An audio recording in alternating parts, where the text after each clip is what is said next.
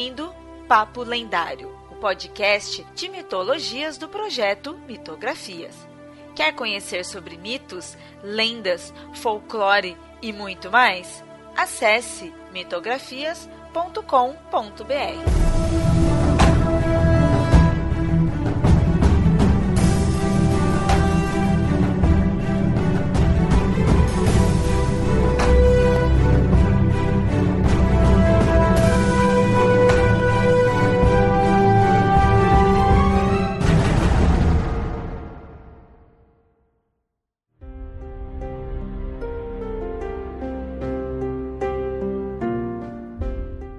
ouvinte!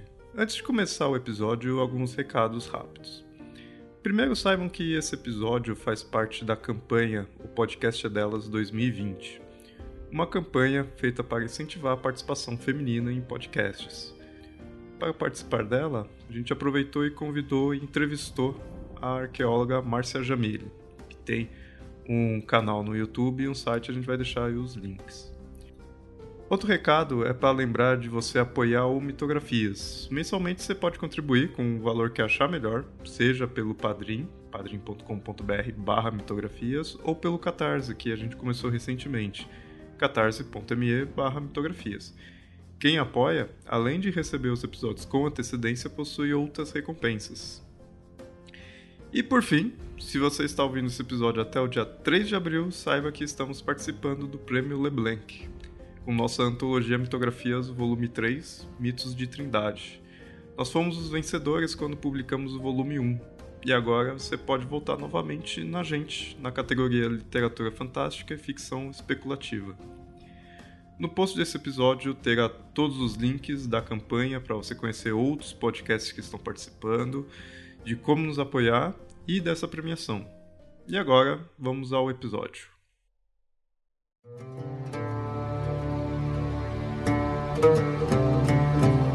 Muito bem, ouvintes.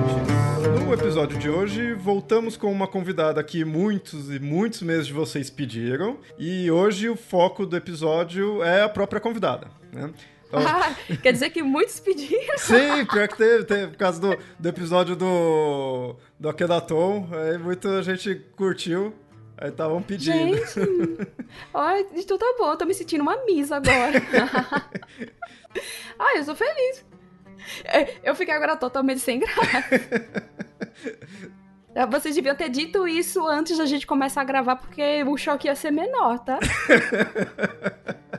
gente, coração, que é isso? Já viram que a Márcia voltou aí para participar de mais um episódio. E como disse, o, hoje vai ser o foco nela, para ela falar aí como é ser arqueóloga, como quer ser divulgadora, né? Porque uh, anteriormente a gente falou aí de um faraó, mas o que seriam os faraós se não fossem os arqueólogos para a gente ter conhecimento deles.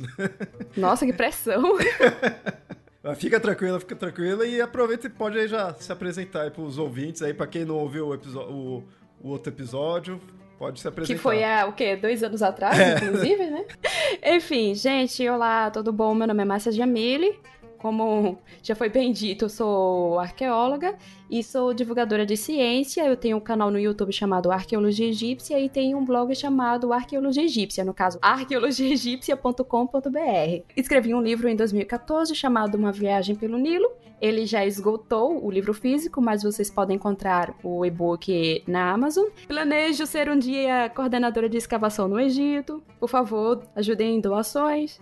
Nem tem campanha pra início de conversa, mas vai que tem no futuro, né? É, atualmente o pessoal sempre faz campanha pra ajudar e tudo, já começa. é, e ultimamente a gente anda precisando fazer campanha, né?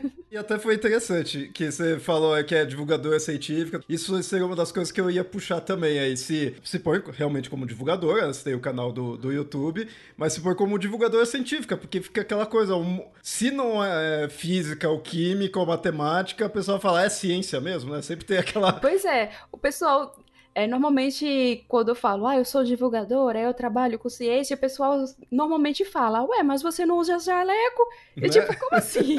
é porque tem essa, esse lance popular de achar que ciência é aquela pessoa, o cientista, né? A pessoa, o indivíduo o cientista é aquele que fica no laboratório, mexendo em tumbil de ensaio e não consegue enxergar que ciências humanas é ciência, né? E a propósito, né, a arqueologia faz parte das ciências humanas aí, só jogando no ar. Por, por, isso que é bom deixar né, isso claro. Então, mostrar que você faz um trabalho de divulgação científica no YouTube, porque realmente precisa disso. A gente tem outros divulgadores científicos, mas a grande maioria de coisas no YouTube que encontra, né? Como a internet em geral, né? tem que tomar muito cuidado, né? Nossa, tem muita pseudagem. Eu mesmo fui olhar ontem no meu canal, que eu fui pegar um vídeo meu, sim, gente, eu assisto meus próprios vídeos, tá? Enfim, uh, porque às vezes tem alguma coisa que eu esqueci, eu, ah, eu citei naquele vídeo, eu vou dar uma olhadinha. Aí eu estava lá assistindo alguns vídeos meus e quando eu olho na aba do lado, meu Deus. Inclusive, tava rolando uma live sobre um assunto pseudocientífico, o qual não vou citar aqui, tava rolando uma live na hora. E eu olhando assim, cara, eu acho que há uns três anos o YouTube fica falando pra gente, nós vamos tentar diminuir o alcance desses canais de pseudociência, mas eu abro meu canal e é justamente isso que eu vejo no recomendado. E muito raramente eu vejo algum colega do Science Vlogs, por exemplo. Então é complicado. E isso é complicado também no sentido de que, por exemplo, Muitas pessoas acham que arqueólogos eles buscam relíquias ou então eles saqueiam tumbas, o que não é verdade. Essa é uma visão que foi extremamente perpetuada por conta de filmes como Indiana Jones e A Múmia. Embora A Múmia ame muito esse filme, ele tem esse grande problema. E essa visão, né, foi perpetuada por esses filmes e quando a gente chega no YouTube, você vê esses canais perpetuando a mesma história tá complicado. A nossa vida tá bem complicada. Realmente tá muito difícil, não só para divulgador científico, às vezes eu vou ver outras coisas, sabe? Eu sei o que eu tô procurando, porque já faz muito tempo que eu, que eu tenho problema de saúde, eu sei as coisas que eu posso procurar, mas sabe, se você olha, o que que é isso? Aí de repente a coisa volta de novo, sabe? Coisa que eu ouvia há 15 anos atrás, hoje tá voltando, o que é isso? É gente? como o lance do coronavírus agora.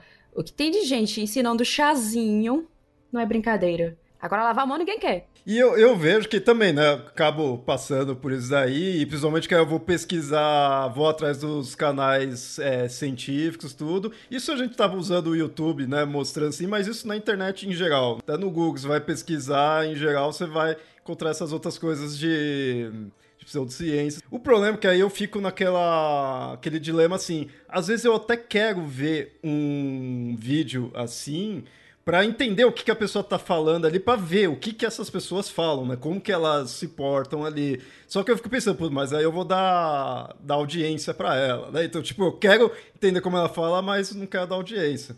E, e você, como que você lida com isso, assim? Porque você já tem a questão também de ter que passar um conhecimento, né? Você tem que tá passando realmente, divulgando. E é uma área que tem muita coisa falsa também, né? Informações bem duvidosas, né? Que o pessoal fica aumentando aí. É bem complicado. Eu estou trabalhando com isso há 10 anos, cerca de 10 anos, e parece que não muda simplesmente não muda, parece que cada vez mais vai crescendo, com a grande diferença de que sempre tem algum assunto que está em voga naquele momento, ele some e volta novamente, porque o pessoal vai ressuscitando essas pseudagens. É muito complicado porque até mesmo o próprio público, ele não só quer acreditar naquilo, às vezes ele nem acredita, mas ele quer consumir muito mais aquilo porque para ele é muito mais interessante chegar alguém e falar, dar uma resposta esdrúxula sobre algo do que esperar três anos de uma pesquisa científica. Aí eu sei que tem essa questão de que as pessoas na era da internet querem saber as respostas agora, agora, agora, agora e não esperar três ou cinco anos.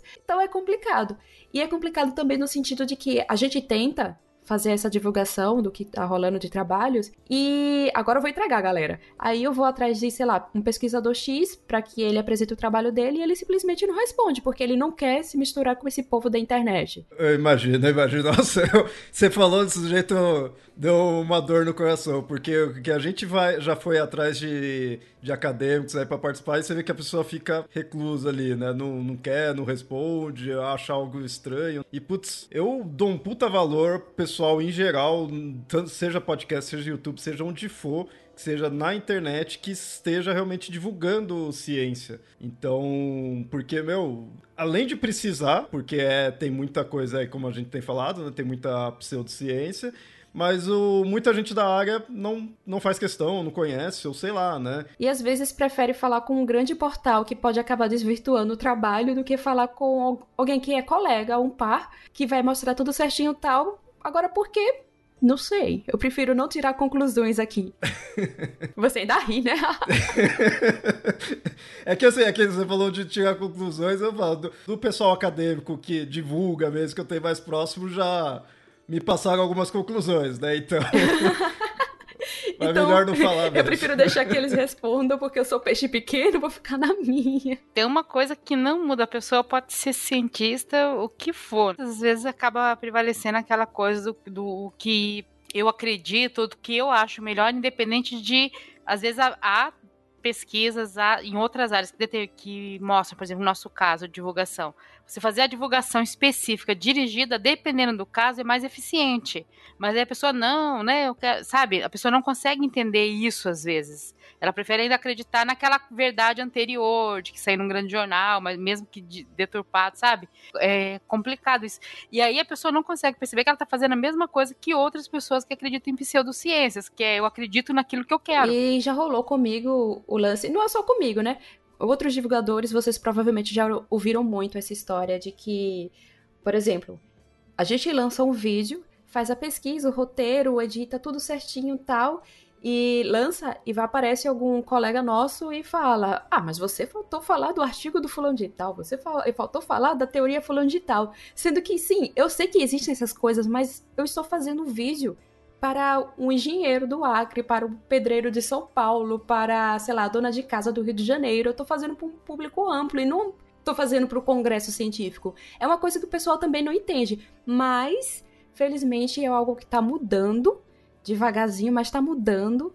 É, inclusive, ano passado, o pessoal do LARP, do Laboratório de Arqueologia Romana e Provincial da USP, quando ficaram sabendo que eu estava indo para São Paulo, eles convidaram. Os próprios chegaram lá e me convidaram para ir lá conhecer o trabalho deles e foi muito legal. Eu vi o que, que eles estavam produzindo e tal. Então, tem questões e questões, tem pessoas e pessoas, acadêmicos e acadêmicos. Tem aquele que prefere ficar enfornado no laboratório e não falar com ninguém, mas tem aqueles que estão ansiosos que, tipo, não é todo mundo que realmente tem aquele lance de fazer divulgação científica, porque divulgação científica a gente tem que saber como falar com as pessoas. Aí eles preferem, às vezes, chamar quem já tá habituado com isso e somar os trabalhos. Então é algo que realmente está mudando. Eu não posso simplesmente também chegar aqui e falar, ah, ninguém quer falar com a gente. Muito pelo contrário, né? Tá surgindo cada vez mais cientistas dispostos a falar. O problema é que ainda precisamos de mais mudança, né? Tá nos primeiros passos.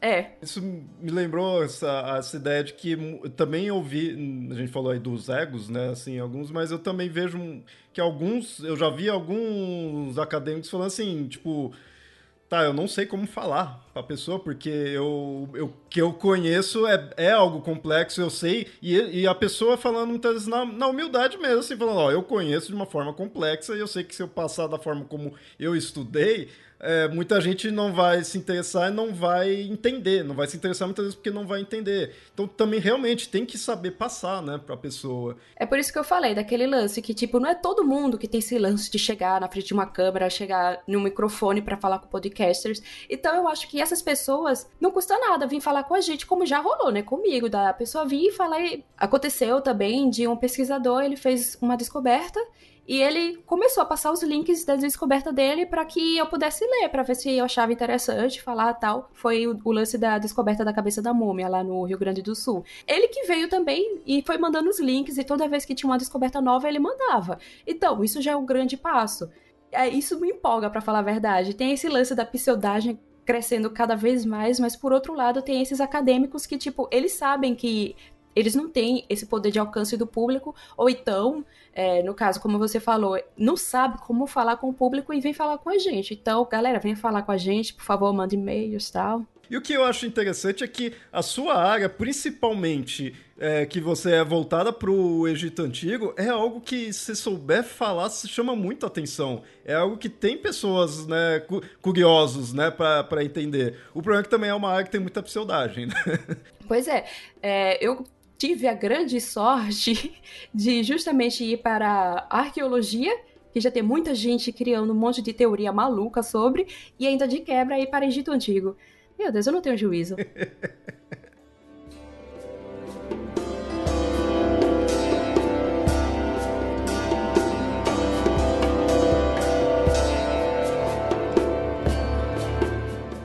E aí, como eu falei, né, eu queria saber como que você né, lida com essas pseudagens, porque assim, eu que tô meio de fora, assim, sou mais um curioso da parte de Egito Antigo, coisas que eu vejo mais comum, principalmente porque aqui no Papo Lendário a gente lida muito com coisa de religião e mitologia. Quando chega no fim de ano, sempre, sempre tem... Ah, já sei a questão do Horus. ah, meu Deus. É como eu disse para você, a pseudagem sempre é a mesma. Só que o pessoal vai ressuscitando por conta da moda. E outra coisa que é importante falar, que o pessoal vai atrás dessas coisas, às vezes só por puro entretenimento, às vezes porque realmente acredita. Mal sabem eles que esse pessoal que aparece dizendo tem essa grande verdade, preciso contar para vocês, está lucrando muito com essas histórias. Tá lucrando muito mesmo. Aí, esse lance do Horus mesmo, meu Deus. Quando chega dezembro, eu já tô preparada para receber as mensagens. Aí hoje eu tenho um post já no Arqueologia Egípcia, no site, uh, falando sobre o assunto, porque chega uma hora que enche o saco, tem que responder o tempo todo, e às vezes a pessoa manda mensagem só manda o um link. E esse lance do Horus não faz o menor sentido não faz o menor sentido. Primeiro que a datação, a cronologia no Egito é diferente da, do nosso calendário. Aí a pessoa fala, ah, ele nasceu no dia 25 de dezembro. Como é que vai saber? Os egípcios, eles contavam um tempo diferente da gente. Aí falar que nasceu de uma virgem. A deusa Isis virgem? Amigos, tá, tá difícil aí é o seu reconhecimento de mitologia egípcia, hein? Quando eu vejo esse de 25 de dezembro, o que dá muita raiva é que eu vejo é muita gente atacando religião Aham. por causa que falando, ó, oh, é uma cópia dessas outras. E aí coloca uma, uma lista, né? O Horus é sempre mais conhecido, principalmente por causa do, daquele documentário, né? É documentário. Não sei se eu. É, não sei se eu posso falar documentário, né? Mas enfim. Mas eu já comentei sobre este documentário, este programa aí. Eu acho que no canal. Eu acho que no canal, que absurdo, foi no canal é, Mimimídias. Já falei sobre o livro que inspirou este programa em questão. Eu dissequei o livro todo e peguei alguns pontos para discutir nesse vídeo. Ai, me xingaram tanto naquela época. Você acaba com a, com a crença das pessoas. Não, mas por outro lado, tem gente que às vezes ela só precisava daquele lance de mostrar tintim por tintim, cada passozinho, porque é aquele lance. Às vezes não é que a pessoa acredita fielmente, às vezes ela viu, acreditou, mas quando aparece alguém e mostra que aquilo não faz o menor sentido, ela fala, ah, ih, é mesmo, pô, obrigada. Mas tem outros que são meio doidos mesmo e já mandam xingando minha mãezinha, pobrezinha, que não tem nada a ver com isso. E aí que eu falei, o Horus é bem conhecido nessa comparação por causa, né, desse programa, mas o... vem uma lista, né? Quando eu vejo assim, chega até Hércules. O Mitra, o Hércules e o Dionísio. Pois é, todo mundo copiou. Assim, o cristianismo de fato pegou inspirações em outras religiões, mas eu digo com todas as palavras que Horus não tem nada a ver com isso aí. E aí do Horus acaba, acho que, detalhando bastante por causa disso daí, e aí eles colocam as coisas, tipo, ter os seguidores, 12, né, seguidores, foi traído, eles colocam tudo, tudo. De onde é que tiraram os seguidores, meu Deus? Enfim. Bom, então, esse é um do, das informações que passam mais é, conhecido aí que sempre volta, né? Esse tem a época aí para voltar. Outro também que eu vejo é, voltado pro Antigo Egito é questão de, de alienígena, né? Que o pessoal põe. Tipo, tem, tem um canal próprio para isso, né? Um canal de TV próprio para isso. Teve uma vez que eu fui parar para assistir um dos capítulos de um dos programas desse canal em questão. E nossa, eu, eu gosto de assistir programas sobre alienígena. Aliás, gostava, mas desgostei muito depois de assistir isso. Eu gostava de assistir porque, tipo, whatever, sabe? Tava lá, tá passando tal. Eu adorava assistir, por exemplo, programas de pessoas que iam atrás do, do pé grande. Eu amava, porque para mim era como se fosse um mock documentary. Tipo um filme daqueles que o pessoal tá gravando e fingindo que é um documentário. Mas a coisa começou a ficar tão, sei lá, engessada, tão vamos fazer isso e vamos tentar lucrar mais, mais e mais e mais e mais e mais, que começou a ficar tipo uns negócios mal feitos, chato, bobo, tipo, ah, cara, não quero mais assistir isso, não. Aí eu fui assistir um, desse, um capítulo desse programa para ver se eu é, ia reviver esse momento da minha infância de assistir esses mock documentaries. Nossa, olhei assim, cara, eles realmente estão acreditando nisso? São pirados mesmo. E aí o problema é quando você vê o tanto de gente que afirma ainda, assim, eu, caramba, sabe? Esse dia de alienígenas, questão assim, tudo é um que acho que não tem época para voltar, acho que tá sempre aí, né?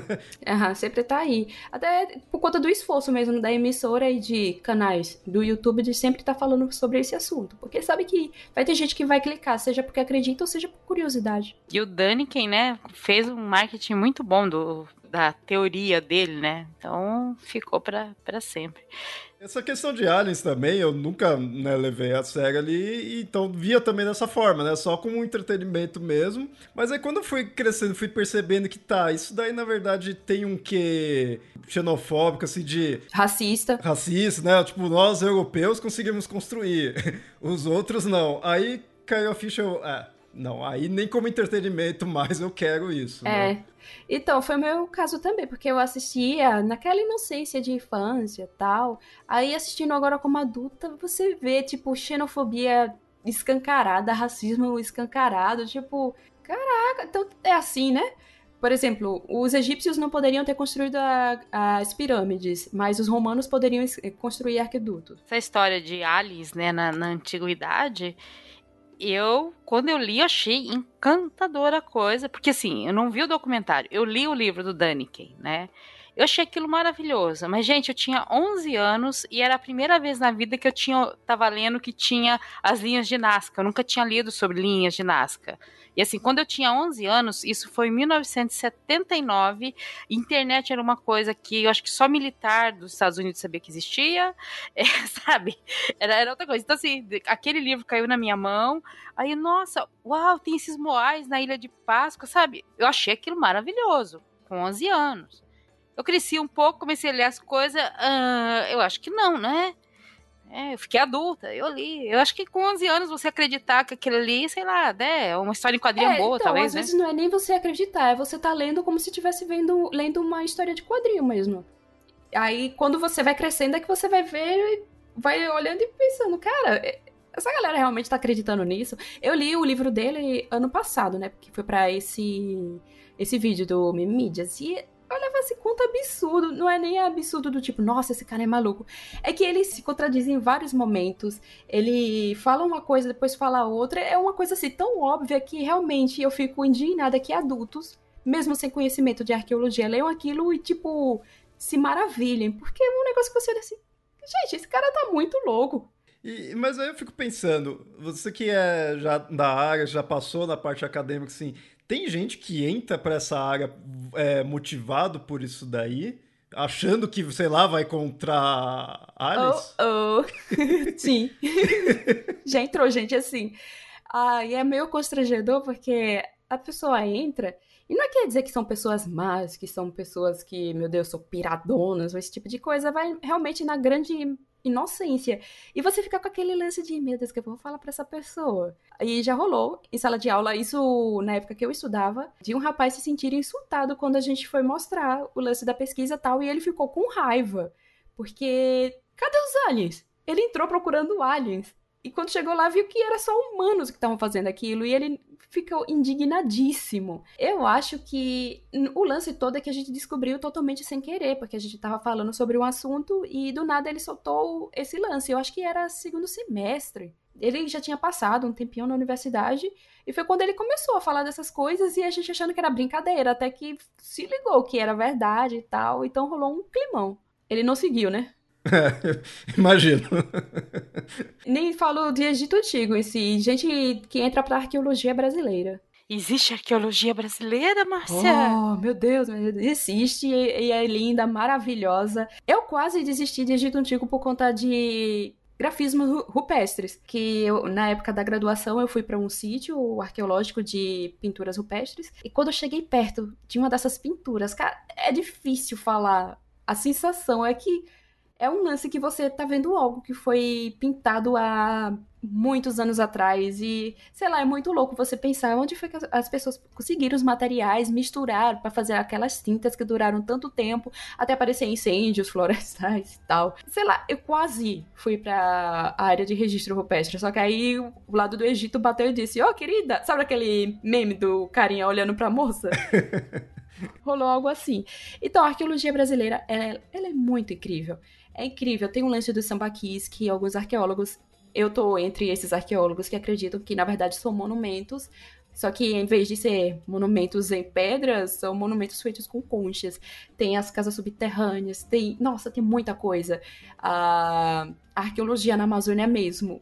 Eu tenho muita vontade de um dia escavar na Amazônia. Eu acho que todo mundo que eu encontro que trabalha com arqueologia amazônica já chegou, eu posso enviar meu currículo. A Terra Preta de Índio. Nossa, isso, eu não sei nem por onde começar, é incrível, mas eu tá acho emocionado. que. é, é porque é muito legal. Uh, lá no canal eu ainda espero trazer mais arqueologia brasileira, mas é que é difícil é, sentar, pesquisar, escrever para pesquisador, receber resposta e fazer isso em um tempo hábil do YouTube. Mas eu quero muito trazer cada vez mais arqueologia brasileira. Já tem alguns vídeos lá, como o que eu fui visitar o Castelo Garcia Dávila, eh, na Bahia uh, o vídeo em que eu visitei uma casa bandeirista em São Paulo. Só que são exemplos de arqueologia histórica, né? Arqueologia após a entrada dos europeus tal, e blá blá blá. Mas eu quero trazer muito é, assuntos a ver com a nossa pré-história, porque é cada coisa incrível. Mas eu quero ir lá filmar, mostrar para o público, porque. para mostrar essa minha emoção da época da graduação. Mostrar pro pessoal que a arqueologia não é só Egito Antigo, Aqui no nosso país a gente tem muita coisa legal. Foi, foi, legal você ter falado disso daí, porque eu conheço bem pouco e acho que também por isso que eu acho tão legal que eu fico curioso, né? Também falando aí pro ouvinte, a gente também vai tentar trazer gente que estuda mais da arqueologia daqui também, para trazer mais conhecimento aí em futuros episódios. A gente só precisa encontrar quem, né? Mas acho que vale a pena. E realmente isso daí, que nem a gente que faz é, episódios aí voltado para mitologia, muita gente também pede de religiões, culturas, mitologias daqui. E, tipo, é legal também. Só que, meu, dá um puta trabalho ir atrás, mas vale a pena, né? E foi legal você ter falado isso aí, porque quando a gente ouve de arqueologia, já pensa muitas vezes já no Egito Antigo, né? O mais padrão. Mas foi legal você ter posto que você também tá interessada com o que é daqui. Eu vou trazer umas coisinhas por aí. Eu não posso falar, mas tem coisa chegando por aí, enfim. Fique de olho no meu canal.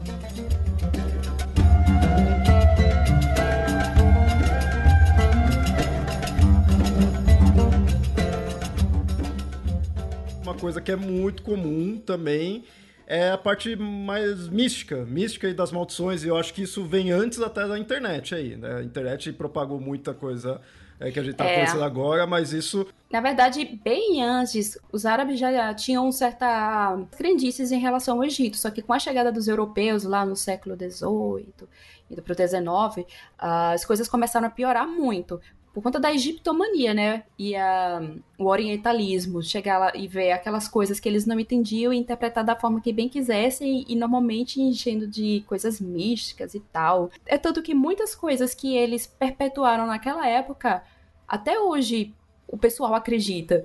Como Cleópatra tomando banho em uma banheira de leite. Minto, eu acho que isso não veio é, lá do século 19. Acho que foi com o início do cinema, do lance da Cleópatra. Da beleza da Cleópatra. Isso sim é mais antigo, mas esse do lance do leite eu acho que foi com o início do, do cinema. É, esse da parte já do misticismo, das maldições que tem, eu acho interessante analisar, estudar para ver como que antigamente se via algo mais antigo ainda. Uhum. Mas eu acho meio estranho durar até hoje e tudo, né? Mas, e aí até eu lembro quando, essa palavra que você falou de egiptomania, acho que a primeira vez que eu escutei foi num vídeo do seu canal, e quando eu escutei eu falei, pô, puta, faz sentido, porque isso não é egiptologia, não é um estudo, isso é a, a febre que as pessoas têm de gostar do Egito sem conhecer né? Que é ok, né? Uhum. Não tô nem criticando, mas é legal diferenciar. Só que tem que tomar cuidado com isso daí, de, tipo, até hoje ficar carregando essas falsas informações. É, algumas coisas são pura crendice mesmo. Aí, voltando novamente para o lance da arqueologia brasileira e pegando a egípcia como exemplo, uh, o pessoal assimila muito as tumbas maldições e tal. Sendo que no Egito, maldições eram muito mais raras do que o pessoal acredita. Aí tem esse lance da morte. Você, arqueólogo é um acadêmico que sobrevive falando de pessoas mortas. E tem muita gente que acha que nós somos amaldiçoados.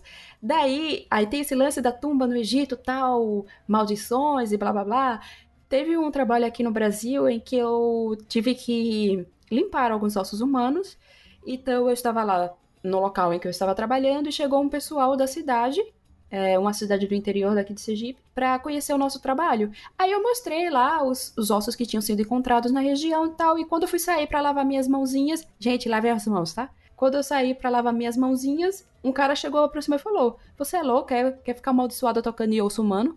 Então, Tipo, o Egito, porque é uma civilização, é muito mais popular, mas só que essas crendices a ver com maldições e corpos humanos está presente em várias sociedades, mesmo nos dias de hoje. Você não estava lavando a mão para se livrar da maldição? Então... Eu acho que as pessoas do passado agradeceriam muito mais da nossa ajuda por ter tirado elas em algumas situações meio complicadas. No caso desse trabalho, o arqueólogo anterior tinha colocado os ossos em sacos de lixo e tal, então a gente apareceu lá para limpar e dar decência a esses ossos, né? Arqueologia é como qualquer outra profissão, existem profissionais e profissionais, né? Então, é onde entra outro lance. O pessoal reclama muito de arqueólogos que escavam sepulturas, que ficam falando: "Ah, mas você está perturbando a paz do morto". Às vezes, meu caro, a gente está tirando aquela sepultura daquele lugar porque a gente sabe que vai acontecer alguma coisa que pode destruir toda aquela história. Se a gente ficasse com esse papo de não toque, não toque, a gente não teria descoberto a Luzia, por exemplo. Eu acho, sinceramente, que o que está faltando muito mais é o diálogo. Porque tem arqueólogo que simplesmente chega lá, escava e vai embora. E não dá nenhuma satisfação para as pessoas que moram naquela região. Sendo que, na minha opinião, acho que o certo é você chegar lá, se reunir com as pessoas, chamar e às vezes, tipo, contratar gente da região mesmo para mostrar o que tá fazendo tal. É, existe um exemplo de um trabalho mesmo que o, a equipe de arqueologia chamou os representantes religiosos do local para que eles soubessem o que estava acontecendo e eles darem a bênção religiosa. Por mais que eles não acreditem nas crenças, tá ali respeitando, porque não deixa de ser os antepassados passados. E eu só quero salientar que arqueólogo não é inimigo. Inimigo é quem está tentando tirar as terras, por exemplo, de indígenas, é, realizando genocídio indígena. esses sim são os inimigos, e esses, por acaso, também não gostam de presença de arqueólogos em determinadas regiões, porque são arqueólogos que vão dizer: epa, encontrei esse sítio aqui de 300 anos e esse sítio aqui aponta que essas pessoas que estão ali são os descendentes desses aqui. Então, elas têm muito mais direitos nessas terras aqui do que você. É por isso que a galera não gosta de arqueólogo. Então, gente, arqueólogo não é inimigo. Não acreditem nessa história. E arqueólogos, conversem com as pessoas, pelo amor de Deus, conversem. Só uma coisa que você tinha falado, né? Que você mexeu com os ossos, a pessoa perguntou, será que não tinha medo de ser amaldiçoado, né? Isso é incrível, porque você falou que não é só o Egito Antigo, mas assim, você tem inúmeras comunidades, quem mexe com os mortos, né? Quem prepara os mortos é inseparado né? É, é uma casta separada, é um, um grupo em separado, ou então depois daquele ritual tem que ficar não sei quantos dias trancar, sabe? Tem que fazer uma purificação específica tal. Então, assim, é, é uma coisa que até hoje é, é, tem alguns tabus, né? E o Egito Antigo é muito ligado à morte, né? Assim, no nosso imaginário é ligado à morte, porque vendo o seu canal é, e vendo as coisas, o Egito Antigo não é apenas morte, é que os monumentos que sobraram foram os túmulos, né?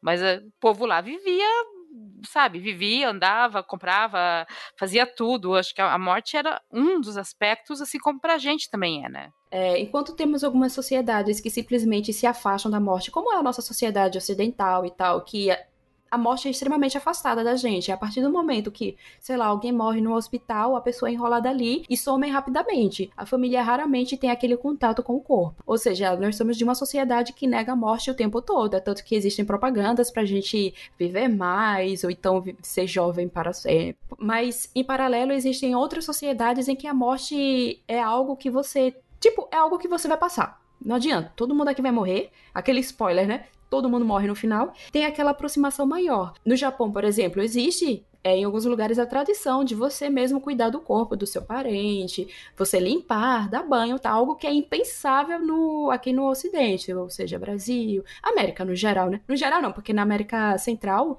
e parte da América do Norte, é, existem lugares em que a, o convívio com a morte é muito mais brando e é muito mais amigável. E sobre o Egito, o lance de, do que chega até nós, de fato, quando a gente vê o território egípcio, nós temos o, as margens do rio Nilo, que é aquela parte mais fértil, e temos o deserto. E, gente, a propósito, parem de chamar o Egito Antigo de Kemet. Por favor. parem. Kemet é sua parte fértil. O Egito é composto pelo Desheret, que é o deserto, e o Kemet, ele é a união, inclusive, do Alto e Baixo Egito. Então parem de dizer que o Egito Antigo se chamava Kemet, porque vocês estão excluindo uma grande parte do território egípcio, inclusive os oásis. Tinha gente que vivia nos oásis.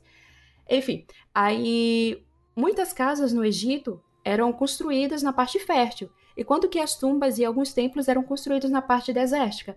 E assim, quando a gente vai ver parte desértica, é um lugar mais propício para se conservar coisas, enquanto a parte fértil não. É por isso que a gente tem essa falsa impressão de que eles eram obcecados pela morte, porque muitos artefatos é provenientes dessas áreas secas, enquanto aquelas áreas úmidas são muito mais raros. Mas a arqueologia subaquática está aí para tentar mudar isso. Enfim, né? É interessante. E essa parte aí também do, do nome do, do Egito não. É por isso que eu gosto de chamar de Egito Antigo. Eu acho que eu erro menos, né? É, Kemet não faz sentido. Eu não sei nem quem é que começou a chamar. Ah, já sei quem foi, mas eu prefiro não citar.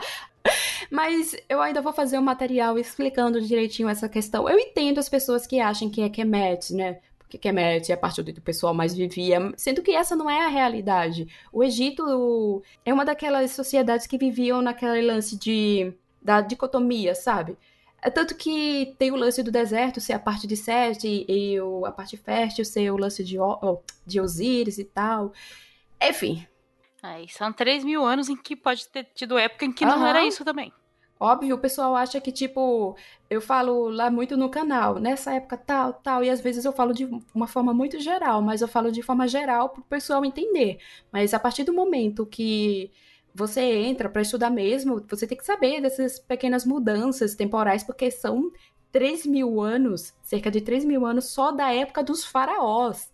A gente ainda tem o período pré-dinástico, o qual ainda estão sendo feitas pesquisas para entender o que é que rolava, sem contar o que ocorreu com o Egito logo depois, né? Da era dos faraós. Então é um, um intervalo temporal enorme. Então não tem como você chegar e falar é isso assim e foi em todas as épocas, porque não foi que nem a Nilda falou, né? Que é essa imagem que a gente tem, né, do Egito, da relação com os mortos, tudo. E a imagem que a gente tem acaba muitas vezes sendo pelas produções, né? A gente falou aí de alguns, é, algumas produções, mas a gente tem muita questão de filmes e coisas assim que traz, traz as maldições, né? Acho que todo, praticamente todos esses filmes aí de entretenimento mesmo de Egito Antigo tem a questão das maldições. Aí eu queria saber você se isso daí prejudica, se isso atrapalha, como que você lida com isso daí também? Então, acho que é meio a meio. Tem muita gente que chega nessas produções e aceita aquilo como verdade absoluta. Por mais que é, é produtores e acadêmicos falem, mas isso aí é só ficção tal. Tem gente que realmente acaba acreditando fielmente naquilo. Tem o filme O Retorno da Múmia, de 2001, que apresenta o deus Anubis todo musculoso, com uma arma e tal, sendo que ele não era daquela forma. Mas tem muita gente hoje que ainda reproduz essa imagem acreditando que era daquela maneira que o deus Anubis era representado pelos egípcios antigos. É tanto que eu acho que é nesse filme também que é dito que ele é o deus da morte. E muita gente acredita que ele é o deus da morte, sendo que ele não é. Ele é o, a divindade do embalsamamento.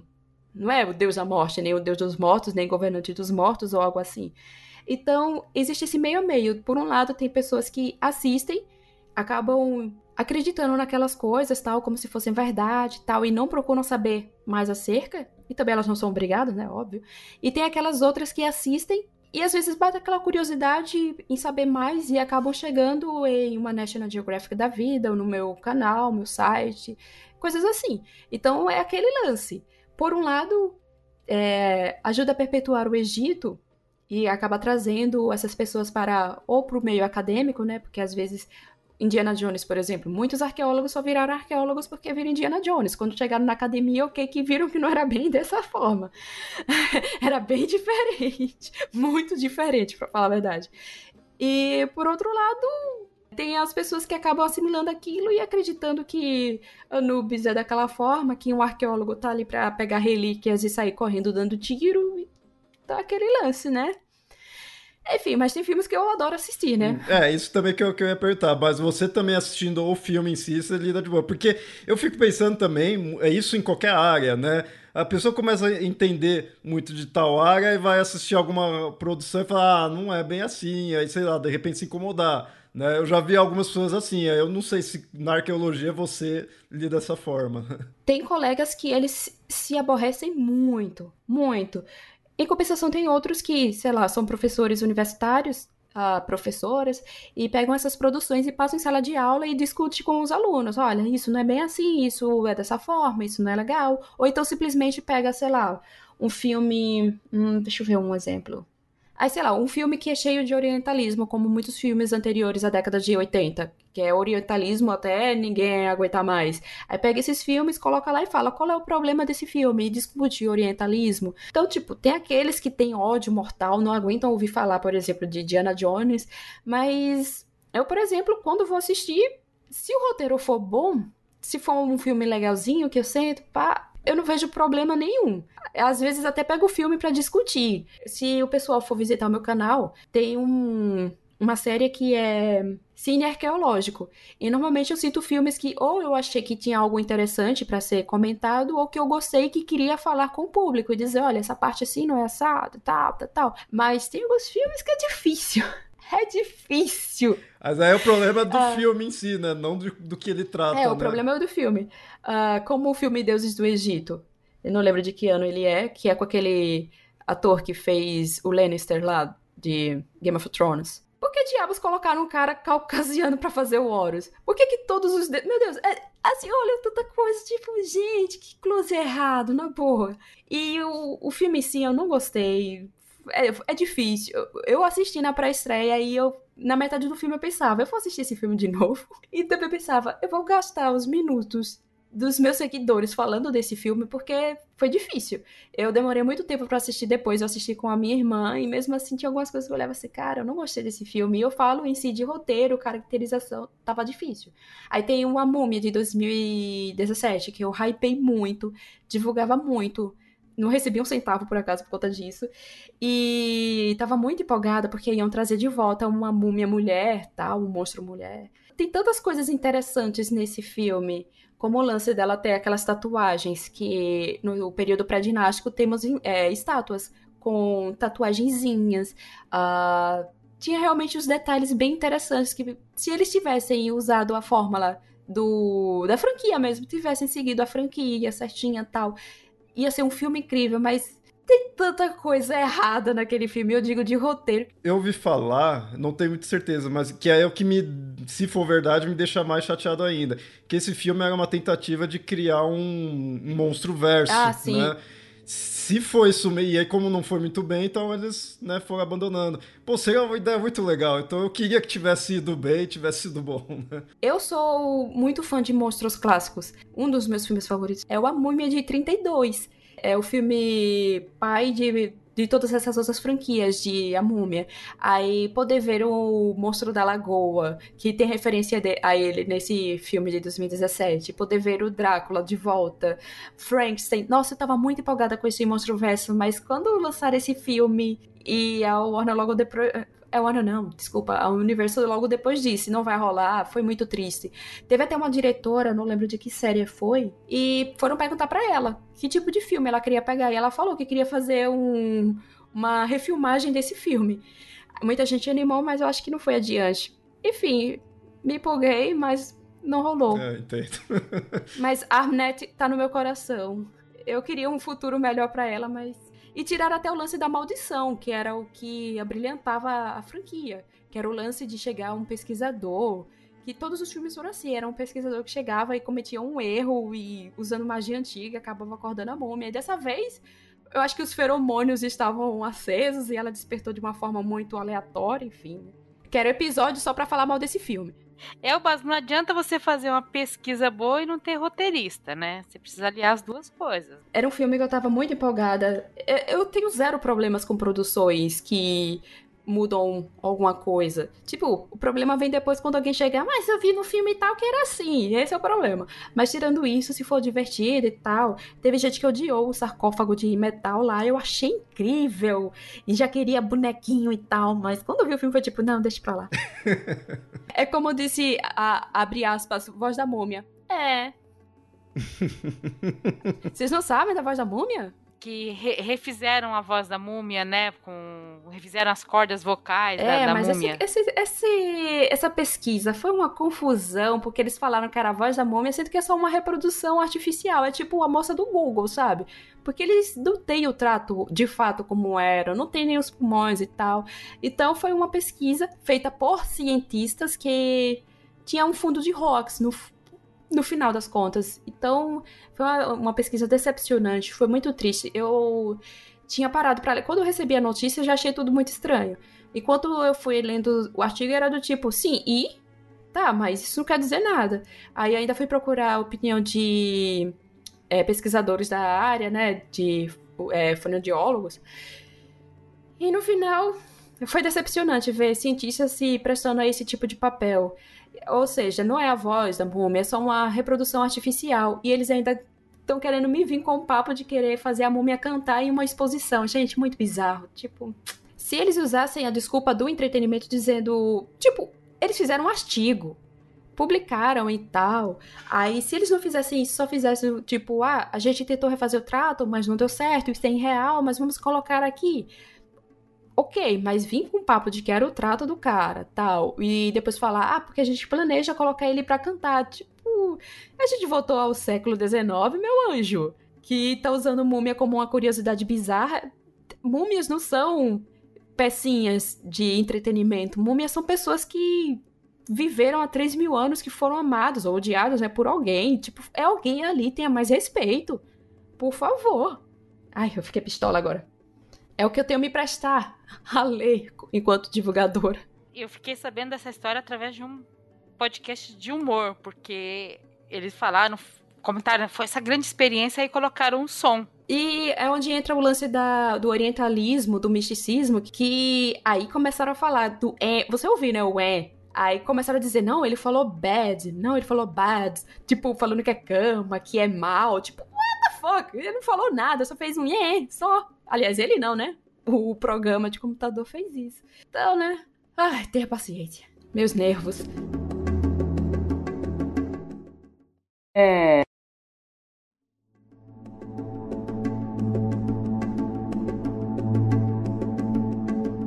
Vamos agora falar de, de algo bom aí que foi uma das coisas que eu mais gostei do. Eu já acompanhava, né, teu, teu canal, mas o que me chamou muita atenção quando você lançou foi a série de deuses do, do Antigo Egito no canal. Nossa, eu, eu gostei muito. Atualmente acho que está com uns quatro capítulos, né? É, são quatro capítulos, incluindo o piloto. É um projeto bem legal que já tem um tempinho tal. A ideia era fazer o capítulo piloto, né, o capítulo zero, que era fazendo um apanhado sobre as divindades do Egito Antigo, e depois ir apresentando capítulos em que eu falo sobre cada divindade. Aí temos já um vídeo sobre o deus Anubis, temos um sobre a deusa Bastet, e saiu sobre Deus Tot. E a ideia é justamente com o tempo ir incluindo mais deuses. O problema maior é que, apesar de ser uma, uma série bem legal, a proposta da série ser bem legal e tal, que é justamente eu tentar pegar o máximo possível de informações acadêmica sobre esses deuses e incluir um capítulo específico sobre eles para realmente desvirtuar, é, sair desse lance de que o pessoal vai procurar na internet e encontra, por exemplo, que a deusa Bastet era a deusa que espantava os maus espíritos ou algo assim. O maior problema é que é uma série muito complicada de se montar. É uma série que depende de muito tempo, porque, infelizmente, apesar de muito se falar sobre deuses do Egito, principalmente em canais de espiritualistas e tal, pouco se sabe de fato que temos sobre eles. Muito do que é falado por aí é, é, besteira, é bobagem. Então é uma série que demanda muito tempo de pesquisa, é muita pesquisa em outras línguas, e ainda tem as ilustrações e tal. É por isso que poucos capítulos saíram, mas eu espero trazer muito mais capítulos por aí. Por isso torne-se membro, porque ajuda, tá? Eu acho muito legal, muito por causa disso também, porque assim, pô, eu vou pesquisar sobre deuses é, do Egito e aí, assim, eu fico nessa dúvida realmente, né, o que que tá ali em si ou não, porque diferente, por exemplo, a de grego, que tem mais, é, você encontra mais fácil conteúdo, assim, você encontra até os autores antigos, mesmo até que alguns autores possam não ter existido, né, dos gregos, mas você encontra, então você é mais perto da fonte, teoricamente. Você vai ver ali Exíodo, você vai ver o Homero, tudo isso daí, então você pega mais dali. Mesmo até dos gregos tenha tido transformação com o tempo, mas você consegue ver isso daí. Agora, de deuses egípcios, quem eu vou pegar que escreveu sobre aquilo, sabe? Pois é. Aí qualquer maluquice que a pessoa falar, os outros vão acreditar. E aí, muitas vezes, eu, tipo assim, eu não vou pegar de um livro qualquer, assim, ou se eu não vou assistir o, o History e pegar a informação dali, mas eu vou em algum site ali, ou, ou algum outro livro que eu confie mais, só que mesmo ali eu vou ficar com receio. Da onde veio aquela informação? Quando eu vi o primeiro capítulo, que foi de apresentação, eu, pô, que legal. Uma pessoa profissional já, é, que estuda já do Antigo Egito, falando isso daí. É algo de mais confiança. E outra coisa importante sobre isso é que eu tento pegar o máximo possível de descobertas arqueológicas. No lance do capítulo piloto, que é o, o geralzão falando que eram os deuses no Egito, teve momentos, por exemplo, que tinha coisa que eu não sabia confirmar, então tive que procurar o profissional. Aquela parte dos hieróglifos, eu precisei entrar em contato com o filólogo Ronaldo Guilherme Gugel Pereira, que foi quem escreveu até o livro Gramática Fundamental de Egípcio Hieróglifo. Eu escrevi para ele e falei: olha, como essa parte aqui e tal, tal. E ele foi muito solícito e explicou como era, porque tem. Eu não sou filóloga, essa é real. Então chega aquele momento que a gente precisa realmente fazer esse link com outros pesquisadores. Então, foi o legal dessa série, que se tinha alguma coisa que eu não sabia, por exemplo, aí eu chegava e escrevia para fulano, fulano, essa parte aqui e tal. Fulano que respondesse, né? Porque tem aqueles que não respondem. Mas enfim, a gente tenta. Mas eu queria expandir para outras divindades, uh, de outras sociedades, culturas, de uh, outros continentes, mas se o Egito já tá complicado por conta de tempo. Eu imagino que é, deve ser complicado, mas eu falo, como é, alguém que acompanha como público do, do canal aí, vale a pena. Sei, a, a gente espera o que precisar esperar aí para ver os próximos episódios, que, que vale a pena. Porque eu falei, é muito difícil procurar mesmo. Normalmente os seguidores mais assíduos, eles têm paciência, mas tem outros que me xingam falando, mas cadê o Deus fulano de tal e Deus ciclano? Eles me xingam mesmo. A outra coisa que eu gostaria de falar é que as ilustrações são totalmente originais, são feitas por mim e por minha irmã, que é formada em artes, então é tudo original ali. Ou seja, né, eu tô fazendo um mini doc em formato de guerrilha, da forma que dá. Então, por isso, gente, tenham paciência e parem de me xingar, porque é tudo ali feito no sangue, suor e lágrimas, tá? Bom, já pode ir finalizando, indo para as indicações. Você pode dar algumas indicações aí de livros e outras fontes mesmo, né? É, obviamente, a principal indicação que a gente já faz é do seu canal. Por favor, se inscreva. Sim. Mas indica e indica também o seu curso que eu encontrei esses dias do Demi. E o pior é que eu já tinha até esquecido, olha, perdi a oportunidade de vender o meu próprio curso. Então, gente, na Udemy estreou um curso meu sobre animais sagrados do Egito Antigo. É só dar uma pesquisadinha lá no, na barra de busca. Tem cupons de desconto que rolam. Normalmente eu coloco lá nos, é, nas, minha, nas minhas redes sociais. No caso, Twitter é mjamile, Jamile com dois L's e E no final. E também anuncio muito no Instagram, que é Márcia Jamile, tudo gentinho. E busquem lá. Espero que vocês lancem o link para o pessoal pegar. E é um curso que está bem bacana, porque é, eu faço uma, um passeio sobre a história dos animais do Egito Antigo, falo também sobre a arqueologia, como por que é importante estudar os animais, e tem uma parte de sessões de perguntas, que o pessoal envia, que já assistiu às aulas, envia uma pergunta tipo, e o animal tal, e nessa situação? Então eu faço vídeos complementares, e eu espero cada vez mais colocar mais vídeos, Inclusive, o próximo vídeo que eu vou colocar são sobre tartarugas no Egito Antigo, que, por exemplo, vocês sabiam que tartarugas eram vistas com maus olhos pelos antigos egípcios? Eram consideradas símbolos do mal.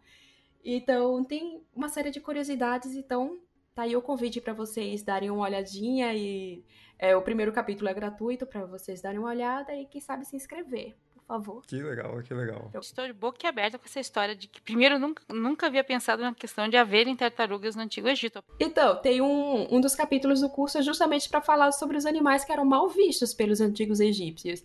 Então aí, ó, pode se inscrever. Cupom de desconto, Dorime. cupom de desconto do Chuaça, que é Dorime. Uh, eu vou tentar ressuscitar esse cupom. E quem quiser, colocar lá, por favor. É o desconto com o mais barato que tem. Ótimo, ótimo. A gente vai deixar o link aí. Quando eu vi o curso, eu falei, puta, que legal, que legal. E assim, de livros sobre o Egito Antigo em si, eu indico muito é que esse livro, ele já é bem antiguinho, então normalmente ele muda o nome, mas usualmente vocês vão encontrar como Deuses, Templos e Faraós, Atlas Cultural do Egito Antigo, que foi escrito pelo John Bynes e o Jeremy Malek. É um livro, como eu disse, antigo, é, mas ele não está tão datado assim. Ele tem, ele faz um passeio sobre a história e geografia do Egito Antigo, fala um pouco sobre o início da egiptologia, fala sobre egiptomania. Então, para aquela pessoa que não sabe nada, nada mesmo de Egito e quer comprar um livro, pode ir atrás dele. Infelizmente, editoras não lançaram mais, mas eu acho que em sebos vocês ainda encontram. Se vocês encontrarem, compre. É um livro muito bom.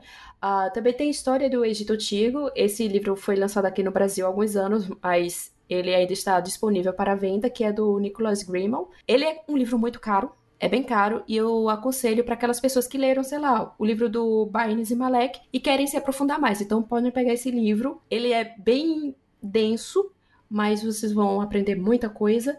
E sobre religião especificamente, tem Sociedade Moralidade e Práticas Religiosas, que é do Byron Schaeffer. Uh, é um livro que a tradução dele para o português está um pouco decepcionante, mas não vai impedir no entendimento. E é, é, um livro realmente muito bom, aborda coisas bem pontuais sobre a religião egípcia. E tem o meu livro, né? Uma Viagem pelo Nilo. Ele é um livro curtinho, Está sendo vendido em e-book no, na Amazon. Nesse eu falo sobre o Egito Antigo de uma forma geral, história, geografia, deuses e tal. E esse é o livro realmente mais básico que eu posso indicar para vocês e que vocês irão entender. Agora, de arqueologia é mais complicado. Mas tem um livro Arqueologia do professor Pedro Paulo Funari. Ele não é tão didático, mas é uma boa introdução acerca do assunto. É, eu acho que são essas as minhas indicações. É, mas legal. E legal ter indicado livros em si, porque livros para a questão de Egito, mas eu digo isso em geral, até outros conceitos históricos, eu tenho, eu pessoalmente tenho muito receio de que o livro uhum. você pode né, escrever, você não precisa ser acadêmico daquilo lá para escrever, você não precisa ter propriedade para escrever daquilo lá. Então eu, quando vou pesquisar, eu dou muito mais foco para artigo acadêmico, só que às vezes a linguagem Sim é mais pesada, né? Então é legal ter uma indicação com mais confiança de algum livro, de repente a pessoa, é, de forma mais introdutória, né? A pessoa precisa dar os primeiros passos. Então eu acho que valeu muito a pena as indicações. Uhum. E se vocês pegarem National Geographic, é antiga também, que tem a matéria sobre o Egito também é bacaninha. Pena que não tem mais, não é mais lançado no Brasil, mas as matérias da National também são uma boa introdução ao assunto, porque eles escrevem de uma forma muito mais fácil, normalmente explica sobre algum período tal. Aí se vocês encontrarem sebos, ou então a sua mãe ou seu pai tiver aí guardado na, no armário aí, empoeirado de casa, leiam, porque realmente também é bacana. E não confiem 100% em documentários, por favor documentários são datados e eles são feitos para chamar a atenção. Então, nem sempre o que, que eles apresentam ali é total verdade ou então eles maqueiam muito. Então, não confiem 100% em documentários. Assim, assistam quando vocês já tiverem uma leitura sobre o Egito Antigo e tal, e arqueologia no geral, mas não acreditem 100%. São datados e são feitos para o entretenimento. Raramente é para realmente explicar de fato como é o trabalho acadêmico. Não que todos sejam ruins, né? Mas eu tenho que dar esse aviso, porque muita gente chega até mim e fala: Ah, mas no documentário tal falaram que fizeram essa descoberta e é o fulano, sendo que não é assim. Ali eles falaram que foi. Naquela época acreditava-se nisso, mas hoje já é diferente. Então confie mais, por exemplo, em artigo de, de uma National Geographic da vida, ou então é, em artigos acadêmicos, no caso, se vocês tiverem uma leitura melhor. Eu acho que eu não tenho mais nenhum jabá, não. Acho que já vendi meu curso aqui, o qual nem lembrava. eu sou péssima para vender, meu Deus. Mas enfim, se inscrevam no meu canal, gente. A gente vai deixar os links, então ouvinte, não se preocupa. então é isso. Então ficamos aqui e até o próximo episódio.